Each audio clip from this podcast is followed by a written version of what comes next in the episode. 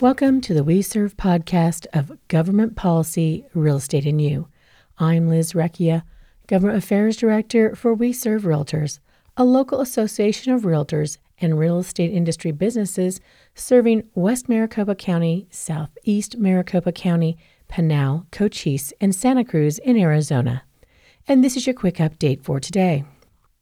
It's been a busy April with lots of things going on.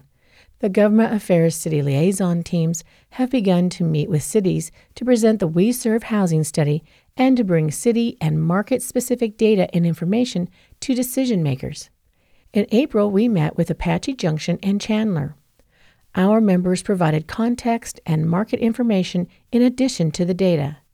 Cities and towns are interested in knowing what our members experience in residential, commercial, and agricultural real estate and members who join me in these conversations provide the impetus for necessary conversations. In a world in which decision makers are presented with numerous housing solution checklists and terminologies confused, conversations on the true web of housing product and financing available for individuals, investors, and developers is a welcome perspective. Across the WeSERV territory, entry level housing is missing or less available than the wage earning population needs. WeSERV identified entry level as wage earners making between $45,000 a year gross to $95,000 a year gross. Net income is the important criteria when determining long term suitability of housing. At this wage range, net income would be between $43,000 and $80,000 a year. 25% to 30% of net income spent on housing costs is a sustainable level of monthly budget so that no matter the oopsies of life, the tenant or buyer has a better chance of maintaining their home. At some point, the housing prices peak and start falling, and rents begin to come down because if the buyer or tenant doesn't have the income to sustain the monthly payment, they can't or won't buy or rent. We saw two very dramatic examples of that in May of 2022 and again in November of 2022. Across our territory, municipalities want and need more housing, but they seem inclined to think the housing needs to be the large builder's product of the moment. In most areas, that means single family detached rental only complexes, tall vertical multifamily complexes, sometimes with several tall buildings, or larger, more extravagantly enhanced single family homes. All priced outside the entry level wage earners' 25% to 30% of net income reality. But there are other options to help answer the housing needs. ADUs, accessory dwelling units, that are fully functional with full size bathrooms and fully functioning kitchens. Smaller lots with smaller houses. Larger lots of an acre plus with smaller modular homes that can be expanded over time and with the ability for the property owner to provide some of their own food needs. Condos, non HOA communities, townhouses, twin homes, short term rentals, duplexes, triplexes, and many other housing product types to be considered. Individuals, small, medium, and large builders all help with housing solutions. Entry level housing may include smaller homes with carports rather than garages and finishes that are simple and easily maintained, like vinyl flooring and laminate countertops. Financing changes at Fannie Mae and Freddie Mac. As the headlines at some media have been trumpeting the increases in upfront fees going into effect May 1st, it's sometimes difficult to figure out exactly what is happening. The changes were first described in the fall of 2022 and delayed until this upcoming May because of all the other fees and guideline changes last fall. Now the FHFA is bringing the DTI based lending fees forward in May. I have a link to the framework document and the LLPA matrix in the podcast notes so you can review these changes for yourself. Depending on who the analyst is you listen to, the overall fees will still stay in the same relationship they had been, or if their perspective is on individuals, Fees for good credit borrowers with down payments of 15% or more are going up. Looking at the matrix, you will see fees related to credit and to down payment. You will need to compare the LLPA fees effective May 1st to those effective prior to May 1st. The ongoing theme is an increase in upfront fees, with Fannie Mae and Freddie Mac representatives stating those increases are necessary to help with their balance sheets. For several decades, the upfront fees have increased and been used for all sorts of costs, some of which are not related to lending at all, like disaster relief.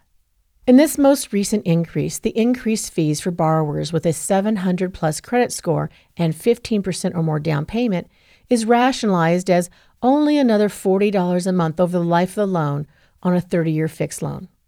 But we know an extra $40 a month can mean the difference between qualifying to purchase a house and not qualifying, particularly in areas with secondary property taxes, CFDs, and HOAs. What most people are reacting to is the lessening of fees for those with low credit scores and low down payments in the name of affordability. While most people's instant reaction is to the inherent unfairness of making someone who has saved and lived a restricted financial lifestyle pay for someone who has not is understandable, there are other concerns. First, the message being sent is in direct conflict with the ability to repay rules. Assuming someone who has saved or sold something in order to acquire a down payment that is large enough so that the house mortgage falls within the borrower's budget constraints and is a long term affordable housing cost. Is someone more privileged than someone who did not take on that personal financial discipline? Is incorrect. During the 2007 to 2015 crash years, we watched as Fannie Mae and Freddie Mac preferred certain classes of people over others for no other reason than their perception of privilege several times as a listing broker for Fannie Mae and Freddie Mac houses. I would have to explain to an individual buyer why their offer for more money with a larger down payment was rejected, while someone else with a smaller down payment who offered less than asking price was awarded the house.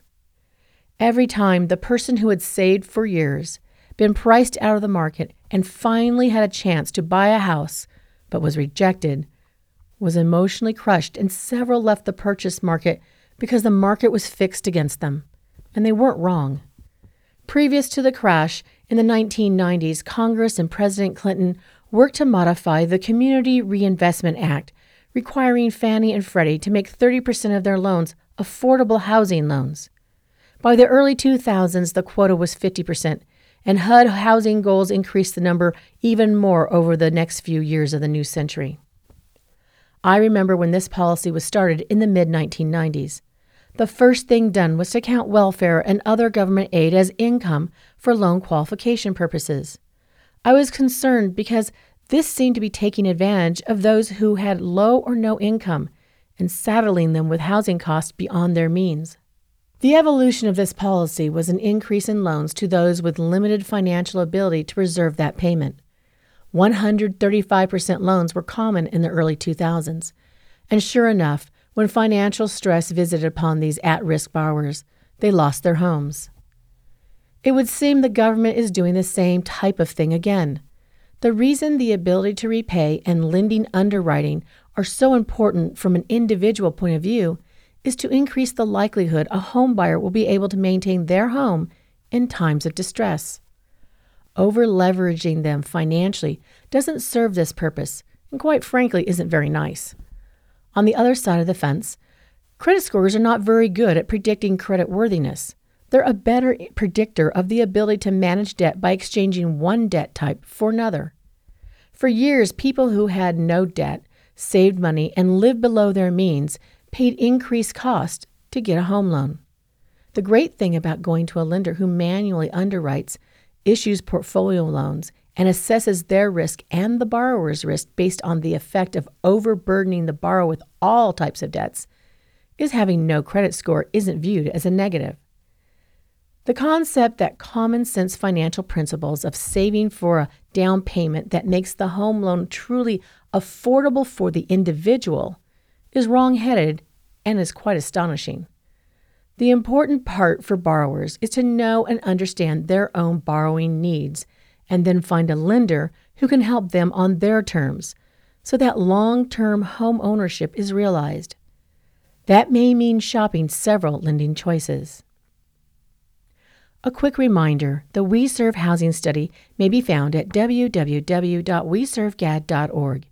You can also find updates on city meetings, ordinances, and other resources. April 5th. Our April 5th Government Affairs Orientation meeting was fun, and members discussed new home build problems and short term rental ordinances. As a result, we now have two new task forces a new home build task force and a short term rental ordinance task force. If you would like to be on one or both, please let me know. As a reminder, the next Government Affairs orientation will be on June 7th at the WeSERV Peoria office, 9:30 a.m. And the Government Affairs meeting will immediately follow at 10:30 a.m. As always, you may join one or both of these meetings in person or via Zoom. The registration page is on weserve.realtor and a link is provided in the podcast notes. I'm Liz Recchia. Thanks for joining me today. I hope to see you in June at one of our meetings or at one of our task force meetings between now and then. WeSERV GAD, advocating for private property rights, the right to private contract, and your business.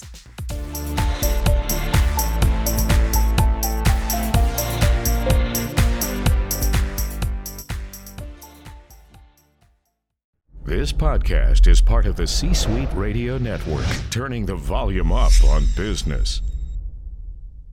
This podcast is a part of the C Suite Radio Network. For more top business podcasts, visit c-suiteradio.com.